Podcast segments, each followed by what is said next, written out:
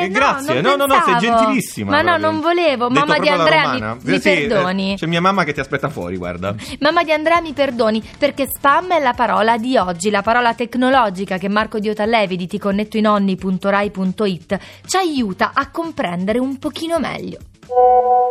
La parola che oggi vorrei spiegarvi è spam. Ci tengo a rassicurarvi, non si tratta di una nuova catena di supermercati. Invece immaginate di rientrare a casa e trovare il portiere che vi avverte del fatto che la vostra cassettina delle lettere è strapiena.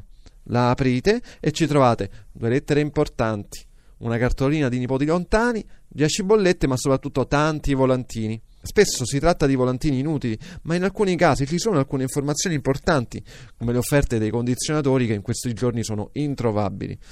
Spam è esattamente la stessa cosa, è come un volantino che trovi quando apri la tua cassettina delle lettere.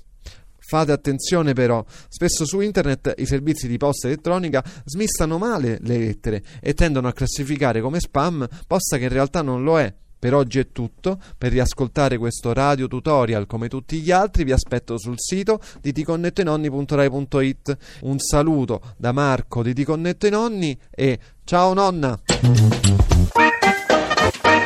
Podcast 2 di radio2.rai.it